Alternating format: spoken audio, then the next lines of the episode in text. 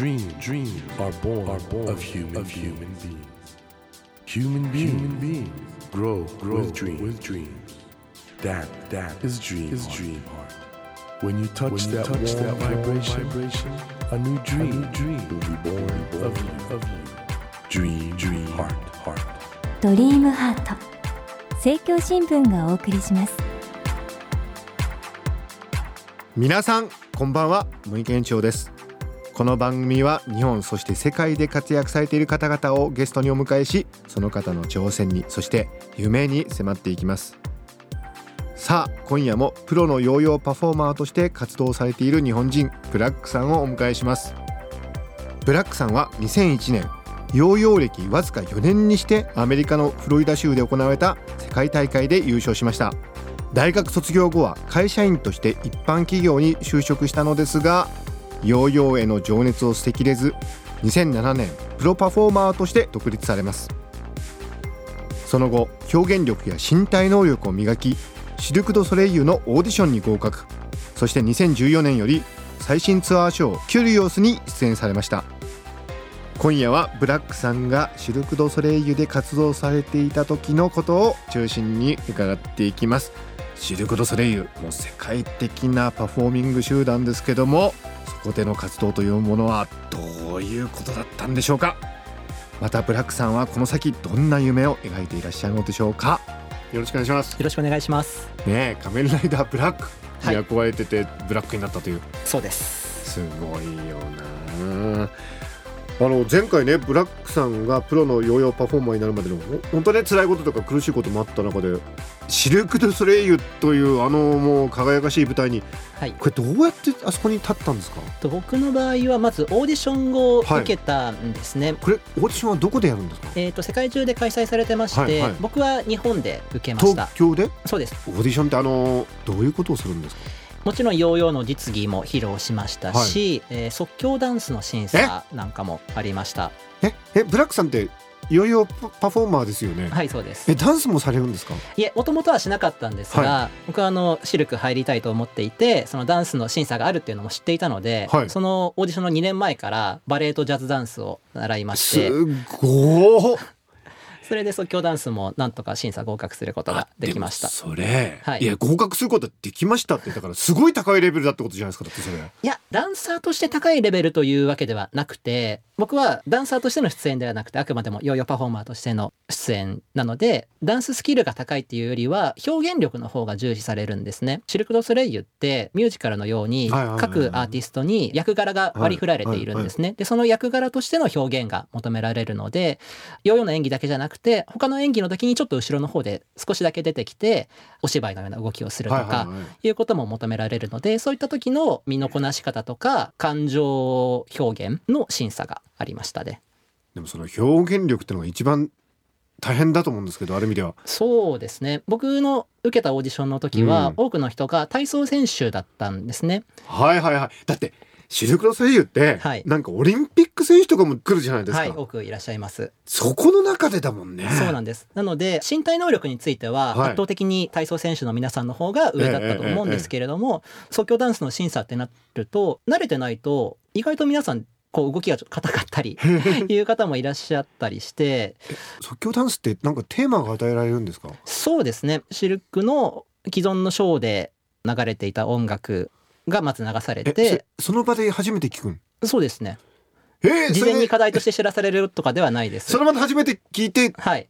踊るんですか？そうです。初めて聞いてでその審査員の方が自分でダンスのお手本を見せてくれるんですけど、ええその動きながらここは明るくとかここは眠るようにとかここは怒りを表現してとかその各ダンスのパートごとに感情表現とかテーマがその場で伝えられてそれに合わせた表現を加えていくんですね。ごい絶対普通受かんないと思うんだけどそんなの。で自信あったんですか？自信は、うん、正直なこと言うとあまりなかったです。まだ自分にはちょっと早いかなと思っていて、もう来年とか再来年くらいに受けられたらいいなと当時思っていたんですが、はい。たまたま知り合いの方全員にですねブラックさん今年シルクのオーディションあるみたいですよって言われて受けてみますかって言われてえどうしようと思って自分にはまだ早い。多分落ちる可能性の方が高いけどでも今を逃したら次いつ受けられるかわからないし、うん、ダメ元でも行ってみようと思って映像資料なんかも持ってですね行ったらまずその映像の審査は通って実際の実技だとかダンスも見ていただけたんですね。で見事合格されてその後ってどうなるんですか？その。実はオーディション合格っていうのはいははい。あんまり意味ないんですよ。え？そうなんですか？その時点では何も契約とかは発生しないんですね。あで実際にこの賞にこの枠が空いてこういう人が欲しいから君来てくださいっていうのは指名で連絡が来るんですねー。ほうほうほうその連絡が来て初めて契約が発生するんです。でこのキュリオスという賞で回られたわけじゃないですか、はい。これどういう形でいくんですか？こういう賞があるんだけどどう？ってくるそうですね。僕の場合は多くのアーティストは開演の半年前はいには声がかかってカナダの本部に招集されてはいクリエーションをしていくんですね。はいはいただ僕の場合はすごく急で20日前かなえええ連絡が来たんですよ。えモントリオールちょっと来てくださいみたいな、はい。行ったんですか？行きました。びっくりしたでしょ？いきなり20びっくりしました。日前にね。それにしても急すぎるなと。うん。で、その20日前に連絡受けても、明日から行けるわけじゃないですよね。僕も日本の整理なんかも必要ですまあですね。長期のツアーショーなので、ええ家の解約だとか、練習スタジオの解約とか、スポーツジムの解約とか、そういう手続きもありましたし。え大変だったんじゃないですかそれ。だから結局、カナダ着いたのが、本番のもう10日前だったんですよ。えええでも、はい。逆に言うと向こうも、ええ。ブラックさんの適応能力を高く評価してたからそんなショートノーティスでもそうですああねい。つだったらいけるだろうみたいなね。まあ、ある程度即戦力として見ていただいた部分はあったのかなとは思いますねだ。けどほらシルクのショーってものすごく完成度高いじゃないですか。高いです。あれって見る側からするとね、はいやもう夢のような2時間をいただくだけなんですけど、あれ実際に演じてみて、はい。なんか分かりました？シルクの秘密っていうか。そうですねそのクオリティの維持にうん全力を費やしてるなということを感じまして、まず毎回のショーがあのビデオで録画されてるんですね。え？でそれをアーティストはもうそのショーが終わった瞬間からバックステージの大きなモニターで見ることができるんですね。そうなんですか？はい。なので今日のショーがどれぐらいの出来だったどこで受けたどこがいまいちだったっていうのがすぐわかるんですね。それを受けて反省会をしたりショーが終わった後も追加練習をしたりっていうことができる環境がまず整ってるんですね。そういうことやってんだ。はい、でその環境があるにしてもそれを使う使わないはアーティストに委ねられてるんですが僕が出てたキュリオスの中でもシルク歴10年以上のようなあのアクロバットのチームがあったんですが彼ら毎回終わった後そのビデオを見返して一番最後まで残ってるのも彼らだったんですね。す。僕なんかはまだ新人ですけどそういった10年選手ですらそういった反省会とか練習を欠かさないすごくないでいた。のでそれがあのクオリティを維持する秘密だと思いますね。で普通公演終わった後って疲れてるじゃないですか。疲れます。それでもやるんだね。そうですねほぼ毎回やってましたね。へえ。今回のは、えっと、一応2月ではいロサンゼルス公演でこのキュリオスは一応終わったってことです今後はどうなるんですかねそうですね。あの、ショー自体は実は続いてるんあです続いてるんですねね。あの、うんうん僕がちょっと他にですね、まあ、やりたいことがあって、一旦離れまして。離脱したんですね。そうなんです。ブラックさんとしては今後シルクとはどういう関わり方をしていこうという？そうですね。今ちょっと、ここでは言えないんですが、大きなやりたいことがあって、一旦は離れたんですけれども、い、つかそのキュリオスが今度日本に来ましたと、はいはい。なった時には、ちょっと復帰したいなという思いもありまして、凱旋公演ってやつですね。そうですね。やはり僕がここに至るまでに応援してくださった方、助けてくださった方っていうのが本当にたくさんいるので、で皆さん僕がそのシルクのステージでやってる姿を見たいって思ってる方多いんですよ。はい。はい。はそういう皆さんに改めてそのシルク・ド・スレイユでやってる姿をお見せしたいなとは思いますね。皆さん2つポイントがありましたね今ね。ブラックさんはキュリオスの日本凱旋公演の時にはやると。もう一つがここでは言えない大きなことをなんか計画してる。と 何するんですか？なんかここでは言えない大きなことって。でななんかイメージ的にはどんな感じの？そうですね。まあ、僕の今後のまあ人生をかけた挑戦というかえ夢という話にもつながってくるんですけれどようなも、ことをこれからはい。しようとしてるっていう、そうですね。いつぐらいに情報は外に出てくる感じなえー、んですか？と情報はそうですね。4月後半多分後半。今月中には。今月の後半にははい。桜前線の国情とともにはい。ブラックさんの新活動新チャレンジのはい。情報が出てくるというこそうとでね,、ですね。はい。楽しみにしてます。はい。何なのか気になるな はい。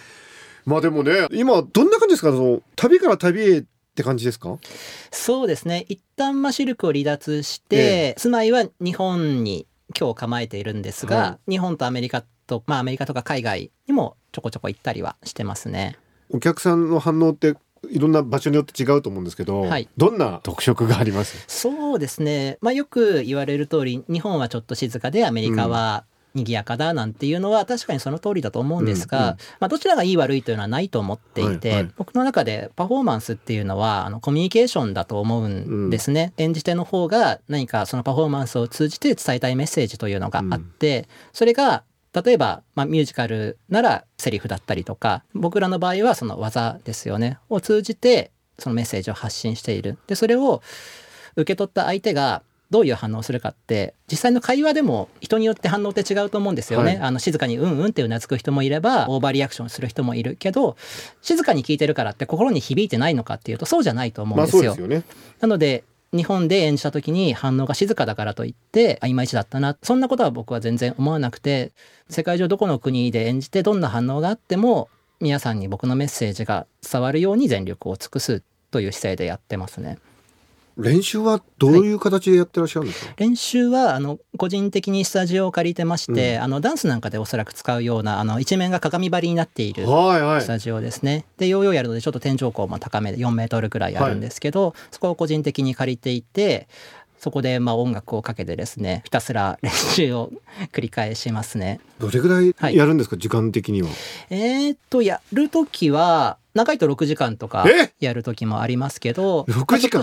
ええ確認でいい時は2時間ぐらいで済ます時もあり2時間で済ます？しあとはスタジオで練習する以外だと毎日ストレッチは必ず1時間かけてじっくりやってますね。アスリートみたいですね、うんに近いと思いますね。2時間とか6時間とかやってると指とか痛くならないんですか、うんあんまりならないですね。あのテーピングを巻いたりして保護しているので、うんうんそうですか？なんかはい。我々がやるとなんか血だらけになるような気がするんですけど、うん、あとはその使ってるのが大きい特殊なヨーヨえーでえ紐も長かったりして遠心力も加わると結構肩とか腕に負担くるんですよ。はい。はいなので今のヨーヨーを使い始めの頃は肩とか腕痛くなるっていうこともありましたけど、まあジムに通って筋トレしたりとかそうですね専用の自分の演技に合ったストレッチもしているので今は体にもそんなにガタは来なくなりましたね。我々日本でもしブラックさんのパフォーマンス見たい時ってどうすればいいんですか？えーっと日本でははい。企業さんのクローズドのイベントなんかが多くてなのでまあ、もしで今後パブリックな場所でのイベントがあるようだったら、ホームページなんかをご覧いただけるとそちらの情報はさんの公式ホームページを見ればえ載せていきたい出ていると思います。ということでぜひそこをご覧ください。ということでいろいろお話伺っているうちに、えーはい。そろそろお別れの時間になってしまったんですけども。ねえブラックさん何すんのかな？そうですね、まあ、ぼんやりとした話でよければ少しだけ、何ですか？えーっとですね人々を応援したいと思っていてうん。というのはヨーヨーでシルク・ドゥ・ソレイユ出るって普通無理だと思うじゃないですか。絶対無理だと思いますよ普通。で僕自身諦めてたんですよね、うん諦めて会社員になって。だけど本当は自分は人生を通じて何をしたいんだって考え抜いて自分の中のやりたいこと情熱に気づいてそれと正面から向き合ってこれをやるんだ思ってで努力を重ねてきた結果、まあ、シルクに出たりうん TED に出たりっていうことができたんですよね。でそれって僕の場合はたまたまヨーヨーでしたけど、うん。例えば日本って、まあ、まだまだレール社会って思われてる部分ってうん。多少あるのかなって思って、うんこういい大学を出ていい会社に入ってっていう中で本当はこれがやりたいんだけどなっていうものがあってもいやでも俺そんな才能ないしとか大人になってからそれをやるのってちょっとダサいよねって思ってやりたいことを諦めてる人ってうん。結構多いんじゃないかなって思うんですよ。はい、でもそれってすごいもったいないなって思って、うん。才能ないってなんでわかるの？誰が決めたんだはい。ってことでね、才能なくても努力したらできるかもしれないじゃないですか。うん。うん。っていうのをその先入観にとらわれて自分のやりたいことを諦めるんじゃなくてダメ元でもいいから自分のその情熱に対して一歩踏み出してみてそれでもダメだったらやっぱり一歩戻ってもいいしでもその失敗の経験で絶対今後の人生の糧になると思うんですよ。うん。そういうその自分の情熱と向き合って自分の人生の手綱を自分で握るっていうんですかね。そうすると人生すごく楽しく生きられると思うんですよ、はい。そういうメッセージを僕は今後も発信していきたいと思っていて、うんうん。それが、まあ、パフォーマンスっていうのも一つの手段ですし、例えばまあ講演会のような形でうんうん。言葉で伝えるというのも一つだと思いますし、うんうん。そういったことを今後はやっていきたいやっていくとなんかはい。勇気とか夢を与える、やっていいんだっていうことを伝えるってことそうですね。みんなに楽しく生きてほしいっていうことですね。楽しみ。でもね待ってると思いますよそういうメッセージみんな、はい、うん。そうだと嬉しいですレール社会を日本だけど本当はみんな眠ってる可能性があるっていうそうですね。ことですよね、うん。あとはあの海外に行く中で、うん。実はそれ日本に限らないなとも思ってあの例えばアメリカってうん。こう日本以上に貧富の差が激しかったりするじゃないですはいか。でその収入が少ない人ほど自分の人生の可能性を諦めちゃいがちだと思うんですよ。だから僕がメッセージを発信したい相手って日本に限らないんだな世界中に届けたい人っているんだなというのを感じて。なるほど。ぜひその夢をはい。実現していただけたらなと思います。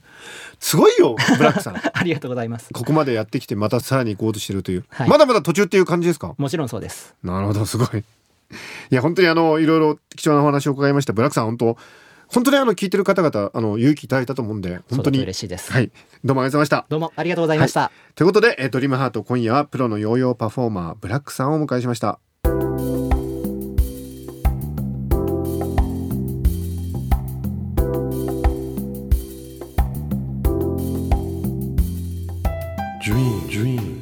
Can't be seen, can't be seen with a naked, eye. naked eye. But we sure But can, we sure live, can our live dreams. our dreams.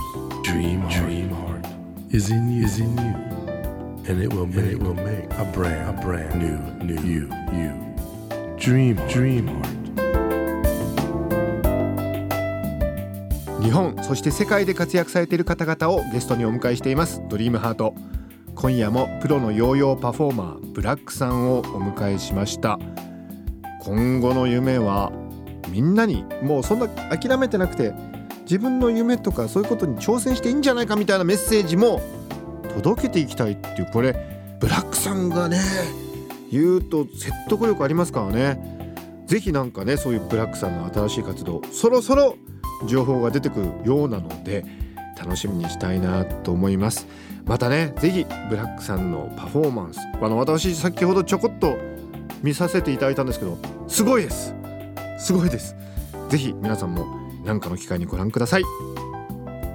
さて来週は10代の起業家株式会社 AMF の代表取締役社長椎木里香さんをお迎えします。どうぞお楽しみに。それではまたこの時間にお会いしましょう。ドリームハートお相手は森健一郎でした。ドリームハート。政教新聞がお送りしました。